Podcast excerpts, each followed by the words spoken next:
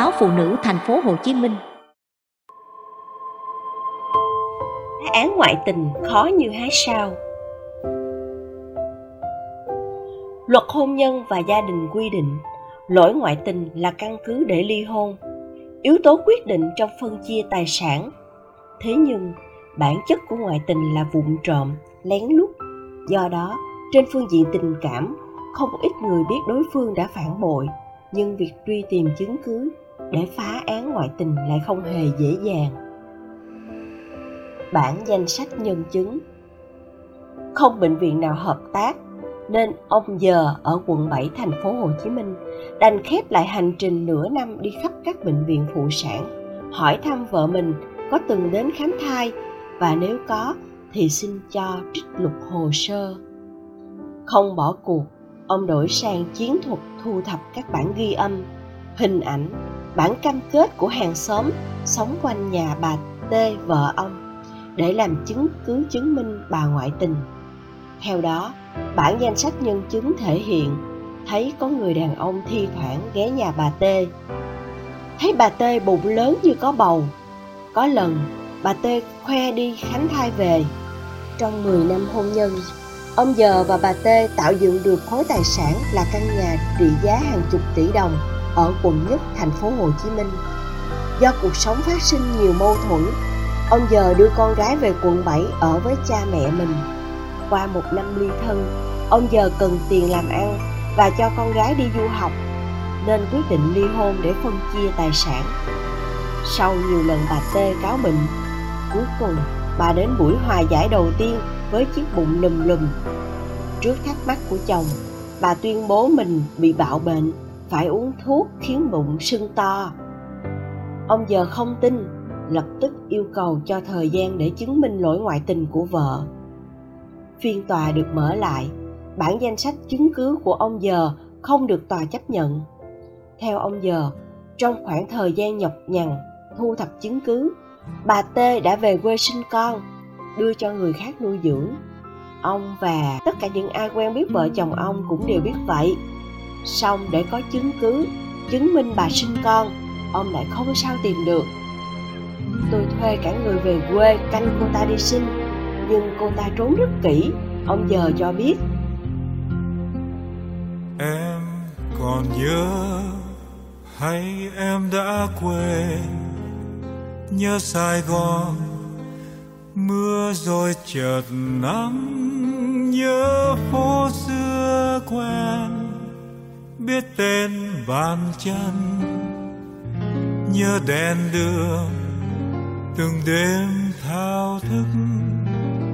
Sáng cho em vòng lá me xanh, em còn nhớ hay em đã quên bên hàng xóm đôi khi ghé thăm. Có hai mùa vẫn đi về. Có con đường nằm nghe nắng mưa. Em ra đi nơi này vẫn thế. Nhiều chứng cứ nhưng không đủ thuyết phục, lực bất tòng tâm trong phá án. Chồng ngoại tình cũng là nỗi đau của bà C ở quận Tân Phú, thành phố Hồ Chí Minh. Ai cũng biết ông ngoại tình, chỉ tòa là không biết. Năm 2012, sau gần 15 năm chung sống, ông B, chồng bà C, bất ngờ đưa người tình mang bầu 7 tháng về để chờ vợ giải quyết.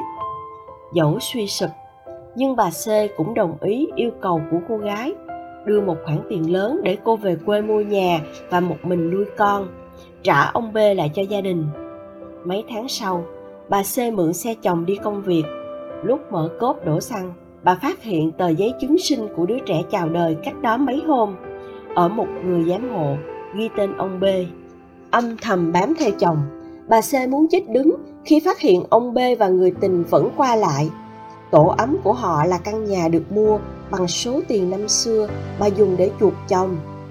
Thương các con còn nhỏ, rồi cha mẹ hai bên khuyên nhủ, bà C bấm bụng. mắt nhắm mắt mở để chồng đi lại giữa hai gia đình.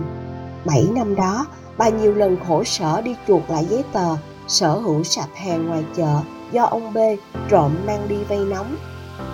Một ngày, ông tiếp tục mang về một tờ giấy vay 500 triệu đồng, nói đây là khoản ngày trước vay dùng sửa nhà và chữa bệnh cho cha mẹ. Hết sức chịu đựng, bà C xin ly hôn. Bà được nhiều người chỉ dẫn phải tố cáo chồng có con riêng với hy vọng lỗi ngoại tình của ông B giúp bà lợi thế hơn trong tranh chấp tài sản. Tiếc thay, qua các phiên xử, chứng cứ của bà đều không đủ thuyết phục. Hồi ông đưa cô ta về, tôi đâu có ghi âm quay hình cuộc nói chuyện, bà C nói.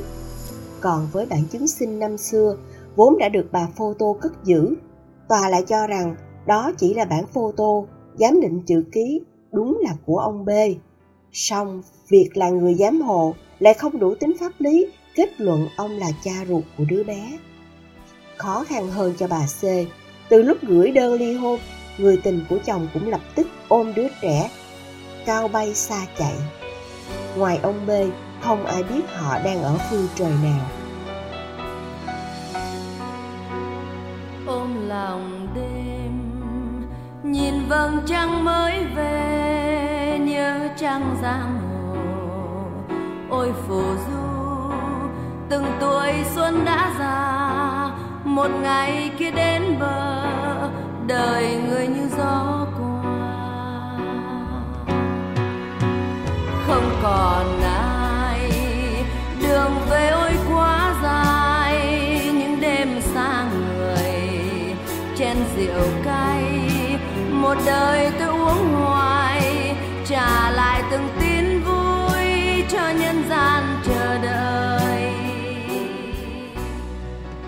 Tỷ lệ ly hôn vì ngoại tình chiếm trên 50%. Ở chợ Tân Hương, chuyện của bà C được nhiều người biết đến với nỗi buồn, gái có công, chồng vẫn phù. Dù bận biệu buôn bán ở chợ, nhưng bà vẫn nuôi nấng ba đứa con nên người.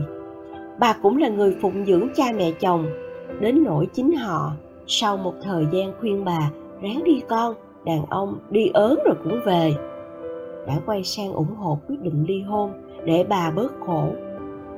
Cha chồng bệnh, bà bỏ sạp vào bệnh viện túc trực. Các em chồng cần tiền làm ăn, xin việc, bà đều giúp hết lòng.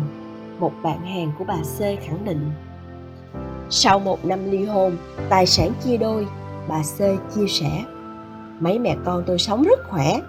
Nhìn lại quãng đời đó, bà C nói điều bà tự trách nhất chính là trong một năm tòa thụ lý đơn, đến khi xét xử, bà nhiều lần bỏ sạp để mãi miết đi thu thập chứng cứ, chồng có tổ ấm khác. Bà kể, hồi đó, thể nghe, ai nói thấy chồng tôi đi chở một cô ở đâu đó, hay bắt gặp vợ nhỏ ổng ở đâu, là tôi tức tốc đi tìm. Cũng theo bà, dù không được nhận phần hơn về tài sản, nhưng chiến thắng lớn nhất trong cuộc ly hôn là các con bà không còn chứng kiến cảnh cha mẹ cãi nhau không chất thêm những uất hận căm ghét cha nhiều lần mang những món nợ trời ơi về gia đình thống kê của ngành tòa án thành phố Hồ Chí Minh cho thấy tỷ lệ ly hôn vì ngoại tình chiếm trên 50% vụ việc. Theo một thẩm phán, đời sống vợ chồng vốn nảy sinh nhiều mâu thuẫn, thiếu hòa hợp mới dẫn đến ngoại tình. Rồi, một khi chuyện ngoại tình bị phát giác, quan hệ hôn nhân lại càng thêm tan nát, khó cứu vãn. Lúc này, việc có chứng cứ hay không không phải là vấn đề trong quyết định ly hôn. Thậm chí, càng có nhiều chứng cứ lại càng khó duy trì cuộc chung sống. Vậy nhưng, đối với nhiều vụ việc có tranh chấp tài sản, nhất là tài sản lớn, thì chứng cứ càng nhiều, càng thuyết phục lại càng là một lợi thế vì thẩm phán này khẳng định các bạn đang nghe trực tiếp báo phụ nữ thành phố Hồ Chí Minh. Nghị định 82 trên 2020 NDCP của chính phủ quy định mức phạt tiền từ 3 đến 5 triệu đồng đối với một trong các hành vi đang có vợ hoặc đang có chồng mà kết hôn với người khác, chưa có vợ hoặc chưa có chồng mà kết hôn với người mà mình biết rõ là đang có chồng hoặc đang có vợ đang có vợ hoặc đang có chồng mà chung sống như vợ chồng với người khác. Điều 182 Bộ luật hình sự 2015 quy định nếu đã xử phạt vi phạm hành chính về hành vi trên mà tiếp tục vi phạm thì bị phạt cảnh cáo, phạt cải tạo không giam giữ đến một năm hoặc phạt tù từ 3 tháng đến một năm. Nếu làm cho quan hệ hôn nhân của một trong hai bên dẫn đến ly hôn cũng bị phạt tù từ 3 tháng đến một năm.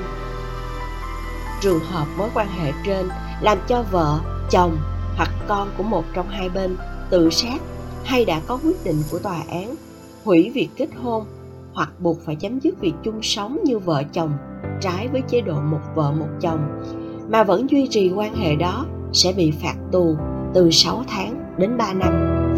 Với lỗi ngoại tình, theo luật hôn nhân và gia đình năm 2014, khi phân chia tài sản chung dựa trên lỗi ngoại tình, tùy theo yêu cầu của đương sự, tỷ lệ thường là 60-40, 70-30.